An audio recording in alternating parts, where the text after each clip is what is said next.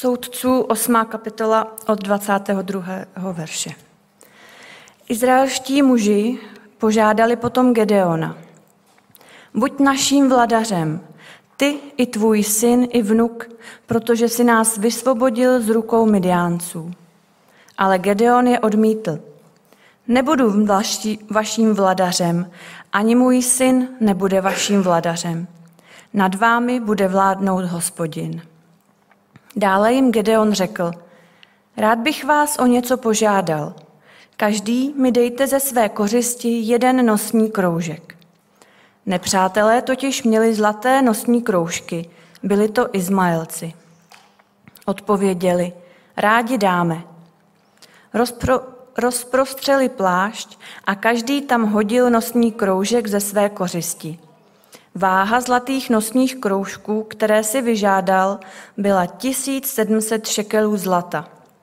Kromě měsíčkovitých přívěsků, náušnic a purpurových rouch, která měly na sobě midiánští králové, a kromě ozdob, které měli na krku jejich velbloudi. Gedeon z toho udělal efot a vystavil jej ve svém městě v Ofře. Tam za ním chodil smilnit celý Izrael, takže se stal Gedeonovi i jeho domu léčkou. Midian však byl před Izraelci pokořen a už se nikdy nevzpamatoval. Za dnů Gedeonových žila země v míru po 40 let. Jerubál, syn Joášův, pak odešel a usadil se ve svém domě. Gedeon měl 70 synů, kteří vzešli z jeho beder. Měl totiž mnoho žen. Také jeho ženina mu Šekenmu porodila syna. Jemu dal jméno Abímelek. I zemřel Gedeon, syn Joášův, v utěšeném stáří a byl pochován v hrobě svého otce Joáše v Abijezerské ofře. Jakmile však Gedeon zemřel, Izraelci opět chodili smilnit k bálům a bála smlouvy dokonce prohlásili za svého boha. Nepřipomínali si hospodina svého boha, který je vytrhl z rukou všech jejich okolních nepřátel. Ani domu Jerubála, Gedeona, neprojevovali vděčnost za všechno dobro, které pro Izrael vykonal. Pane Bože, my ti děkujeme za to, že můžeme stát na tomhle místě. Díky, že máme tvoje slovo. A tak prosím tě, aby si otvíral naše srdce a promlouval si k nám i dnešní večer – Prosím tě, ať eh, můžeme pochopit to, co pro nás máš připraveno a můžeme si to odnést v srdci domů. Amen.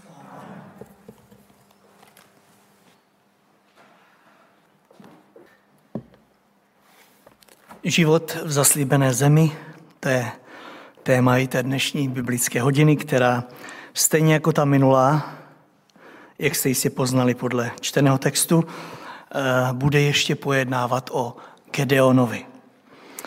Minulé jsme ho opustili právě ve chvíli, kdy se vrátil z vítězného boje proti Midiáncům a Izrael jásá. Protože po dlouhé, představte si, sedmileté otročině, jsou opět svobodní. Midian, ten silný národ, je pokořen. A to doslova. Četli jsme v 28. verši, už se z té své porážky nikdy nevzpamatoval. Chci, abyste tady hned den v úvodu viděli spolu se mnou tu velkou boží moc. Ještě před chvíli byl nejmocnějším národem v té oblasti. Bible říká, že jich bylo jako kobylek a písku na morském břehu, kdežto nyní jsou bez jakékoliv útočné síly. Prostě naprosto odzbrojení a to do té míry, Bible klade důraz. Nikdy se z té porážky už nevzpamatovali. Nikdy. Naplnilo se tady slovo, které hospodin řekl Gedeonovi, já budu s tebou, ty je porazíš jako jednoho muže. Zkusme takhle na chvíli přemýšlet nad vším, co sužuje v téhle době nás. Není toho někdy málo.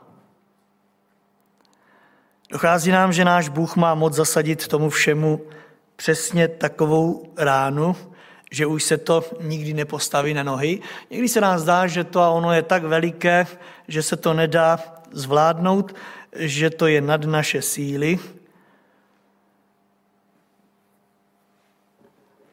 Ale představte si, že Bůh má takovou moc zasadit všemu takovou ránu, že se to už nevzpamatuje v tvém mém životě. Žel, možná, že teď řeknu něco, co eh, též prožíváte, nebo jak to vnímáte. Myslíme si častokrát, že Bůh eh, v tom a onom v našem životě pouze jen tlumí nárazy. Máte takovou představu někdy? Že to a ono sice pán Bůh jenom odráží, že když přichází ty útoky, tak Bůh jenom odráží, eh, tak na chvíli to stlumí, ale jako kdyby to nebylo dlouhodobé. Jako kdyby se to znovu mělo tendenci vracet. Ale podívejte se, dnešní text klade důraz na to, že když Bůh řekne, že to ono v nás porazí, tak to skutečně porazí do té míry, že to už nebude mít moc. Že to upadne do naší poddanosti a že už se to nevzpamatuje.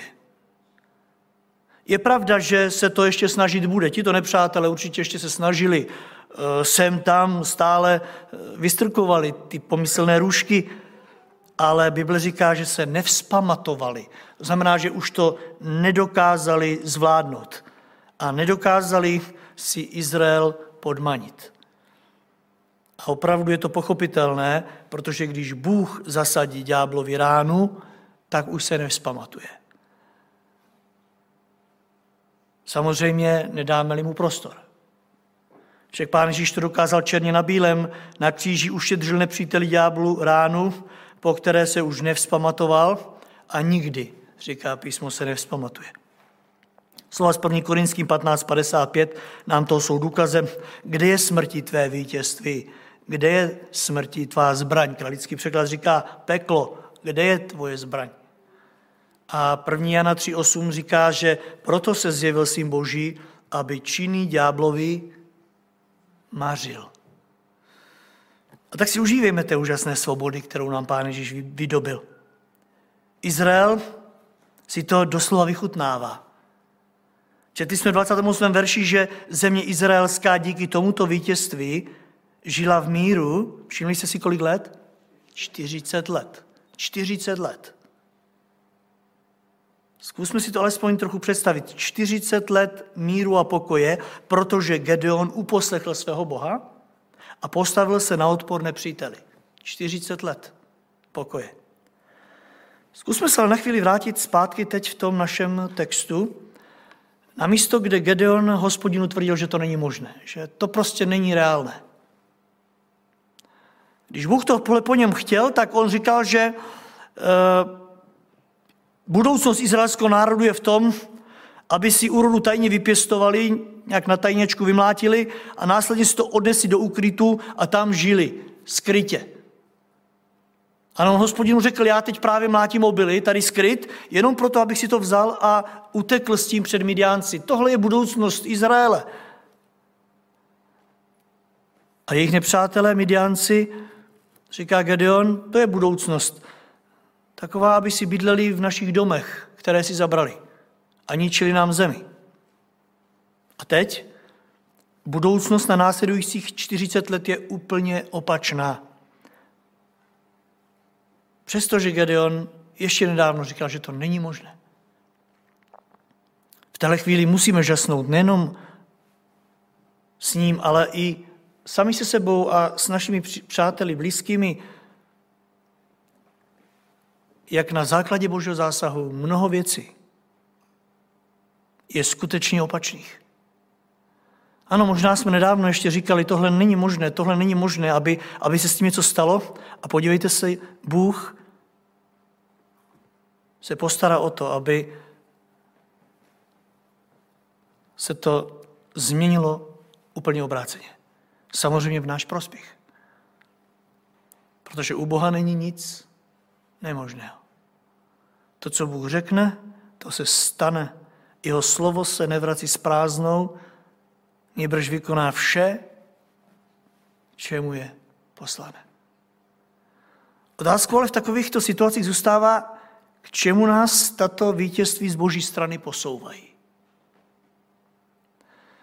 Když jsme tak svědky toho, jak Bůh úžasným způsobem pracuje, jak působí, jak jedná, jak eh, skutečně obrací to špatné v našich životech na to dobré, jak nám dává znát tu úžasnou moc. K čemu nás to posouvá v životě? Bere to ten správný směr? Měl by, ale podívejte se, k čemu posunul izraelský národ. Obeznámil nás tím hned začátek dnešního textu, 22. verš. Izraelští muži požádali potom Gedeona. Buď naším vladařem ty, i tvůj syn, i tvůj vnuk. Proč? Cituji dál, protože si nás vysvobodil z rukou Midiánců. Co říkáte tomuhle směru? Nic nového pod sluncem. Izraelští muži se shodli na tom, že z Gedeona udělají svého vladaře. Svého krále, svého panovníka. A není se čemu divit, vždyť to byl on, kdo stál v čele tohoto boje a následného vítězství. Právě si Izrael řekl, když bude Gedeon naším králem, my se nebudeme muset ničeho bát. Gedeon to zařídí, Gideon to udělá za nás jako teď. A nejenom to, po něm to bude dělat jeho syn a po jeho synovi to bude dělat jeho vnuk. Ano, řekli si, my máme zajištěnou svobodu po několik dalších generací, vlastně na pořád, protože rodina Gedeonova to zařídí. Docela dobrý tah. A jak jistě víte, nevytratil se z izraelského národa ani za doby Pána Ježíše Krista. Vzpomínáte, jak v tomhle směru se opakovala historie ve chvíli, kdy Pán Ježíš nakrmil zástupy na té poušti, kde nebylo jídlo? Jan 6.14 říká, že když lidé viděli znamení, které Ježíš učinil, říkali si, opravdu je to prorok, který má přijít na svět. A Ježíš v té chvíli, když to zjistil, tak se vytratil. A proč? Protože zjistil, že ho chtějí udělat králem. Když Ježíš poznal, cituji, že chtějí přijít a zmocnit se ho, aby ho provolali králem, odešel nahoru zcela sám. 26. verš. Ježíš jim odpověděl, amen, amen, pravím vám, hledáte mě ne proto, že jste viděli znamení. Vnímejte, chcete mě udělat králem ne proto, že jste viděli znamení, ale proto, že jste jedli chleb a nasytili jste se. Jednoduchá matematika, protože jste si naplnili břicho. Tak chcete ze mě udělat králem a říkáte si, no tak bude chleba stále. Když Ježíš bude králem, my nebudeme hladovi. Tak pán Ježíš pokračuje, neusilujte o pomíjející pokrm, ale o pokrm zůstávající pro život věčný. Ten vám dá syn člověka, jemuž jeho otec Bůh vtiskl svou pečeť. Ptejme se, bratře a sestry, jsme na tom dnes my současní křesťané lépe? Hledáme hospodina i z jiných důvodů, než jsou naše tělesné potřeby? Je to vážná otázka. V čem potřebujeme nejvíc Boha? Kdyby nám ho teď někdo sebral, co by nám nejvíc chybělo? Potřebujeme ho i z jiných důvodů, než je zdraví. Víte, že prozba za zdraví zabere strašně moc našich modliteb. Protože to je něco, co pocitujeme na svém těle. Neříkám, že to je špatné, ale je otázka, jestli ho potřebujeme ještě na něco víc. Otázkou je, jestli ho potřebujeme ještě na něco víc, než je zaměstnání, škola, manželství, děti, rodina, finance a tak dále a tak dále. Podívejte, jak zákeřně ďábel. Na první pohled je to etické, je to slušné, snad i chvalitebné. Izraelští muži se do jednoho zhodnou na tom, že Gedeon má být jejich vladařem, protože vybojoval vítězství. Jenomže oni chtěli něco víc, než chtěl hospodin. Hospodin jim povolával soudce, ale oni poprvé tady říkají, že chtějí vladaře. Kralický překlad říká, panuj nad námi. Proto chceme tě povolat, aby si začal nad námi panovat. Poprvé je tady zmínka o tom, že Izrael si žádal krále. Někdy si říkáme, že to bylo až v době Saula.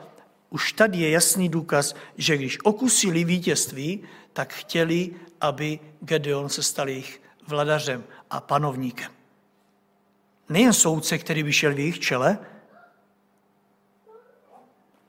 v čele boju, ale někoho, kdo by nad nimi začal panovat. A ten pravý důvod požadavku, protože za ně vybojoval nevybojovatelné vítězství. Jim se zdálo, že to není možné vybojovat. Byl to pro ně zázrak, však oni nevěřili, že ty dva krále chytne, proto taky nechtěli dát ani chleba, ty dvě města vojákům. A teď, když vidějí vítězství, tak si říkají, mají se tyto zázraky dít i nadále, pak to musí být Gedeon a po něm to začnou přebírat jeho děti a vnuci. Ano, půjde to po této rovině a víme, že dodnes, kdo má krále, tak to jde touhletou cestou. Děti a vnuci. Jenomže Gedeon s tím nesouhlasí. 23. verš. Gedeon je odmítl nebudu vaším vladařem, ani můj syn nebude vaším vladařem. Nad vámi bude vládnout hospodin. Moc se mi to líbí. Gedeon se od jakéhokoliv svého podílu na tom vítězství distancuje. On tam nevidí sebe. Nevidí tam svoji rodinu, svého syna ani vnuka. Vidí tam Boha a trvá na tom. To byl Bůh, kdo nás vysvobodil. A proto to musí zůstat Bůh, kdo bude nad námi, kdo nás povede, kdo bude panovat. Ano, nad vámi, říká Gedon, bude vládnout hospodin. Jasně a nekompromisně vrátí lid na jeho počátek. Myslím teď na Exodus 6.7, kde hospodin říká, vezmu si vás za lid a budu vám Bohem. Poznáte, že já jsem hospodin, váš Bůh. I když co si budeme povídat, byla to pro Gedeona velká zkouška víry.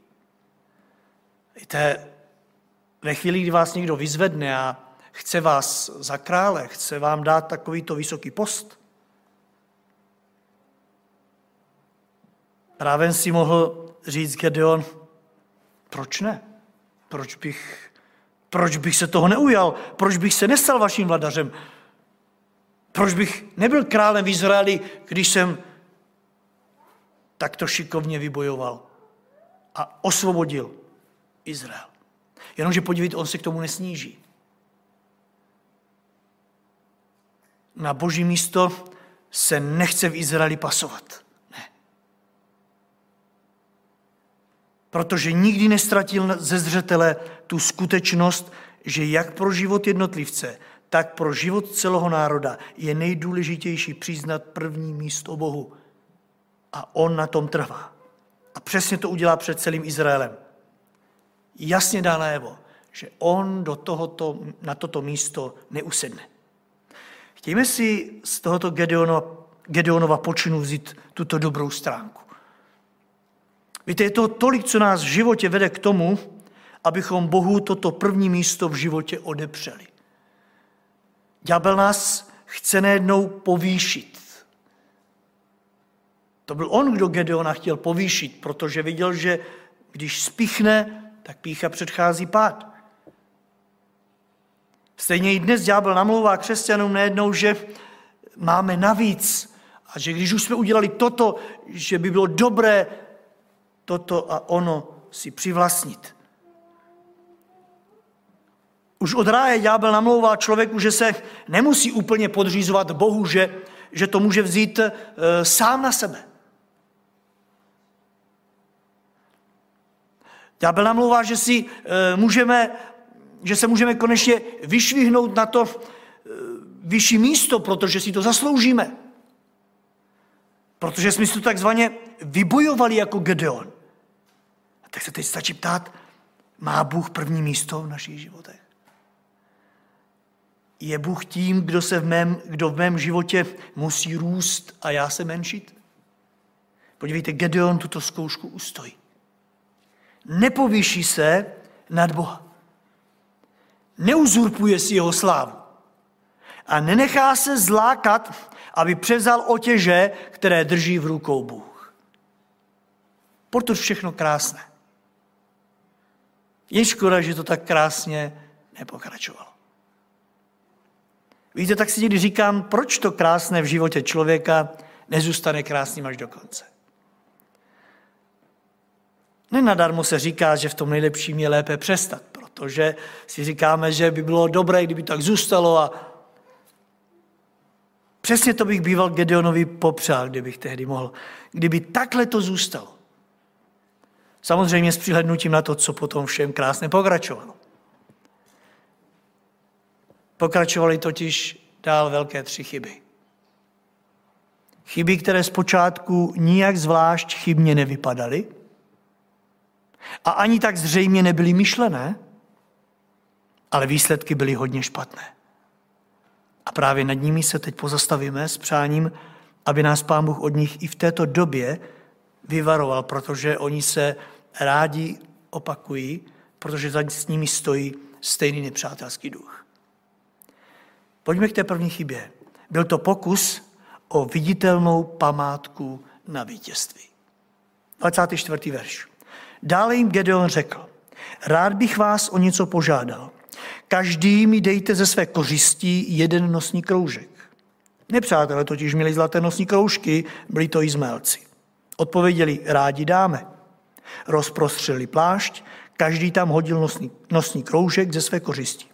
Váha zlatých nosních kroužků, které si vyžádali, byla 1700 šekelů zlata, kromě měsíčkovitých přívěsků, naušnic a purpurových roh, která měli na sobě midiánští králové a kromě ozdob, které měli na krku jejich velbloudí. Gedeon z toho udělal efoda. Vystavil jej ve svém městě v Ofře.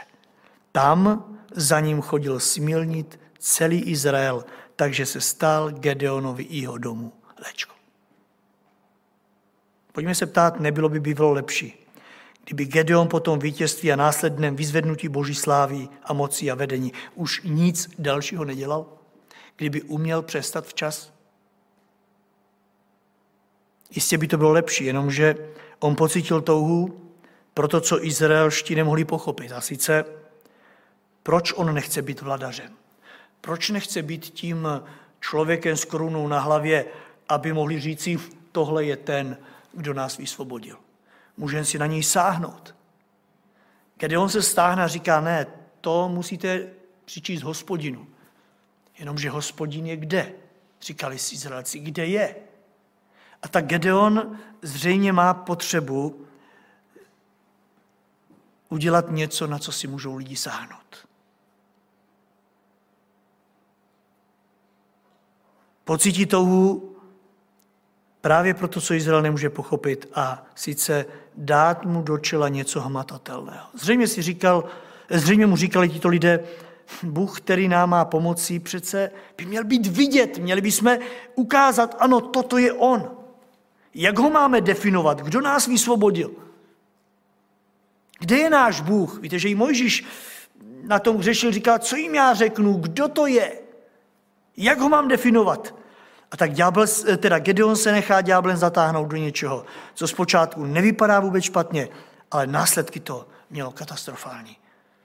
On zhromáždí nosní kroužky od nepřátel a z necelých 30 kg zlata, které se mu nahromadilo, nechá vyhotovit jakýsi efort. Víte, efort to byl eh, takový část lněného kněžského roucha, které nosili kněži přes hrudník a bylo považováno za svaté. Bůh to přikázal Možíšovi, aby to zařídil kněze Árona. Čteme o tom v 2. Možíšově 28. kapitole, v 2. verši. Uděláš pro svého bratra Árona svaté roucho k slávě a ozdobě. A na tom efodu byly takové kapsy, kde kněži nosili tzv. urim a purim, kesí desičky, e, díky nim zjišťovali boží vůli. Gedeonovi ale Bůh tohle nepřikazuje, vůbec ne. Ba naopak Gedeon poznal Boha jako toho, kdo vládne svému e, lidu osobně, On to je svědkem, jenomže teď, když nemůže vyjít svému lidu vstříc a dělat jim vladaře, viděl, že se to Bohu nelíbí, tak on jim chce dát něco za sebe, nějakou náhradu a tak volí tento efod. Vzpomene si na to, že Bůh to Mojžíšovi tehdy nařídil, aby to kněži měli. Nechá ho vyrobit ze zlata a podívejte, co se stalo. 27. verš Gedeon z toho udělal efod. Vystavili ve svém městě v Ovře. A tam za ním chodil smilnit celý Izrael, takže se stal Gedeonovi i jeho domu léčkou. Všimněte si té absurdity. Sám nechce stát před božím lidem jako vladař, ale efort ze zlata, obraz boží moci a přítomnosti, si nechá vystavit ve svém městě. Já ne, ale tady toto.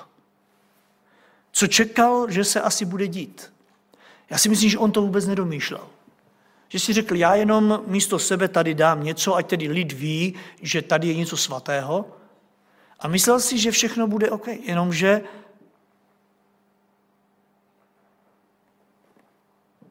lidé začali přicházet do jeho města, aby tu boží moc viděli na vlastní oči. Aby si na ní sáhli. Možná Gedeon si řekl, to bude jen taková vzpomínka, taková maličkost. Jenomže lidé chtěli víc.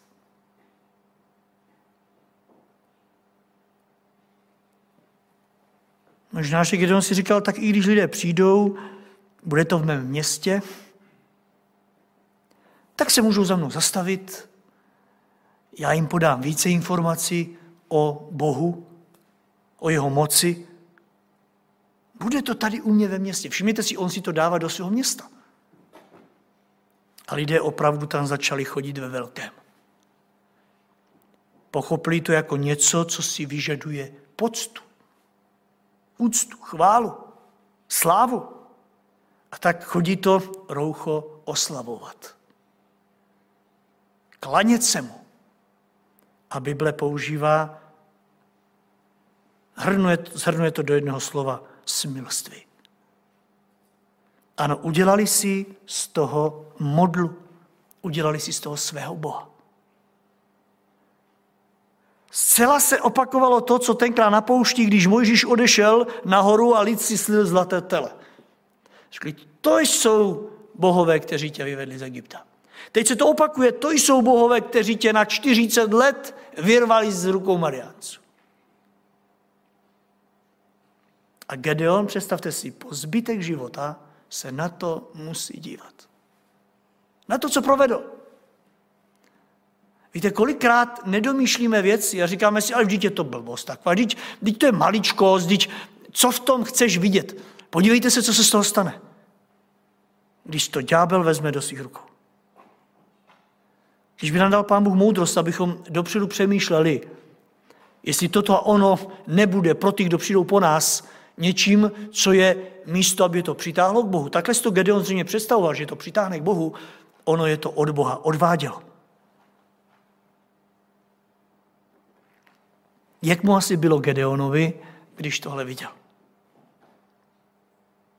Myšlenka to byla dobrá, i když, buďme upřímní, potřeboval Bůh něco takového.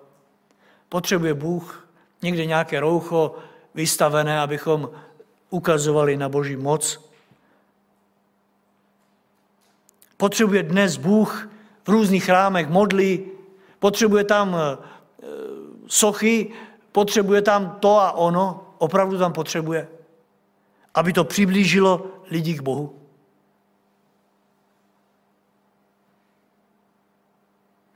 Navíc potřeboval to Bůh vyrobené z nosních kroužků poražených nepřátelských Mediánců.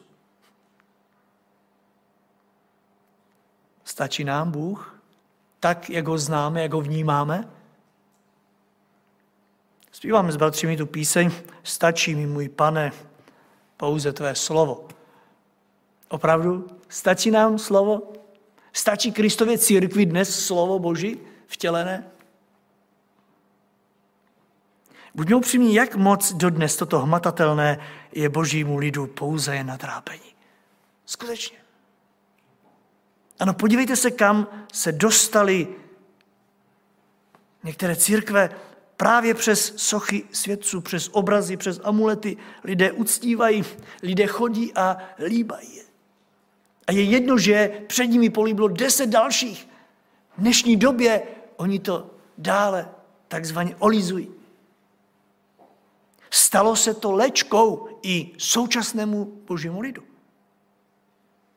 Ano, těm, kteří touží po hospodinu. Opět snad myšlenka dobrá zpočátku. A i dneska eh, vám eh, budou mnozí říkat, že to je proto, protože když to vidíte, tak vám to spíš navodí ten pocit, ale podívejte se, jak moc se to stalo křesťanům mlečkou. Kdybyste jim to sebral, nezůstane nic. Když on věděl, že kdyby teď ten efort vzal pryč, lidem nezůstane žádný Bůh. Moc prosím, podívejme se i my kolem dokola, doma, ve svých rodinách, co je pro nás v téhle době léčkou. Víte, léčky neboli pastičky přece klademe pouze na škůrce, jako myši a tak dál. Proč bychom je měli nechat ďáblem, aby je kladl na nás? Stalo se to léčkou, oni se do toho chytli. Tohle přesně ďáblová taktika. On nám něco dá a ve finále je to léčka, do které se chytneme. Místo, aby nás to posunulo k Bohu, tak nás to odvádí.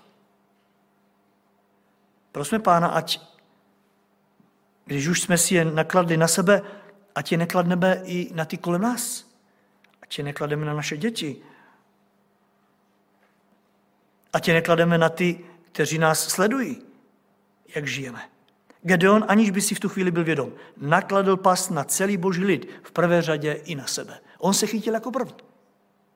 A to už se teď dostávám k té druhé jeho velmi veliké chybě, a to je pokus o vyvázání se z boží práce.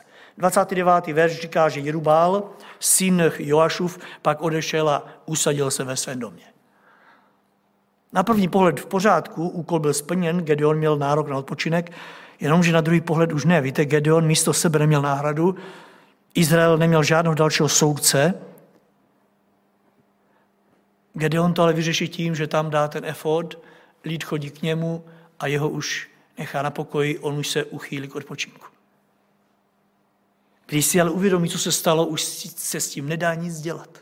On je prostě stranou. Stejně tak i jeho dům je stranou. Četli jsme, že ani domu Jerubála Gedeona neprojevovali vděčnost za všechno dobré, co pro Izrael vykonal. Ne, už ho nepotřebovali. Nepotřebovali ani jeho rodinu v tu chvíli.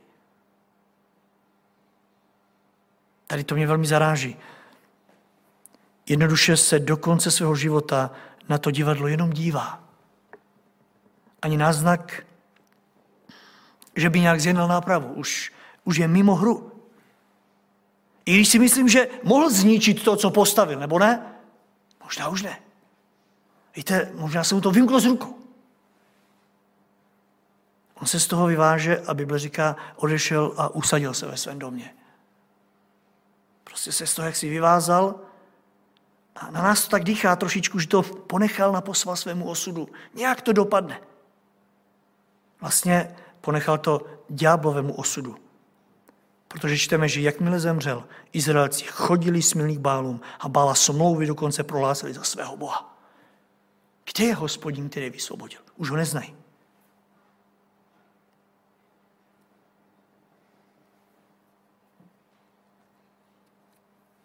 Dalo se to čekat, bratře sestry. Je, to, je nám to líto, ale dalo se to čekat. Protože to, co se zaselo, to jednoduše rostlo, následně i jeho dům to musel sklízet.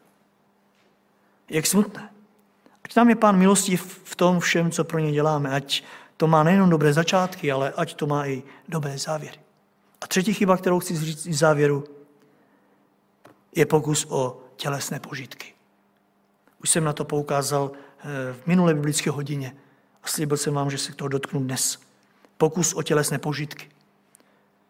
K tomu, co jsme četli v tom 30. verši, není co dodávat. Gedeon říká Bible, měl hodně synů. Konkrétně kolik? 70. To se dá pěkně zapamatovat. Gedeon měl 70 synů, kteří vzešli z jeho beder. A jak se to mohlo stát? Že měl jeden muž 70? Měl totiž mnoho žen. Také jeho ženina mu všekému porodila syna. Dá mu jméno Abimelek. Co na to říci? Já věřím, že tu není nikdo z nás mužů, kdo by mu to nepřál. Kdo by mu to nepřál? Ale co to o něm v kontextu toho, co jsme si doteď v těch dvou předešlých chybách řekli, vypovídá? Jedno jediné. Gedeon předřadil před boží dílo i své osobní tělesné požitky. Boží věc je jedna, boží práce je jedna věc, ale potom jsou tady i moje choutky, moje touhy.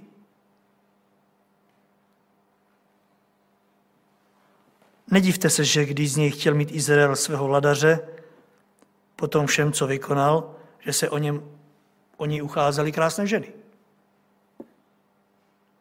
A nebo když on si nějakou vyhledl, že jim nepohrdl. On prostě jim neodolá. Nestačí mu jedna, dvě, tři, ani deset, ani dvacet, ani třicet. Nevíme, kolik jich měl. Ale víme jedno jediné že mu nestačily manželky. Nestačilo mu mnoho žen. Bible říká, že si přibírá i ženiny, i konkubíny. Milenky. Mějte otrokyně, s kterými má taky děti. Prostě ať to frčí. Prostě pašák. Jenže ty požitky těla mu sesadí Boha z prvního místa. A on přestává být opatrný. celý Izrael nasměruje špatným směrem. Tak v závěru této biblické hodiny, prosím, pane, nedovol nám, abychom opakovali stejné chyby a uvedli na tvé dílo a na tvůj lid pohanu. Nedovol, aby to tělesné v nás, co se častokrát nejednou eh, dere do popředí, aby nám zabralo to místo, které máš obsadit.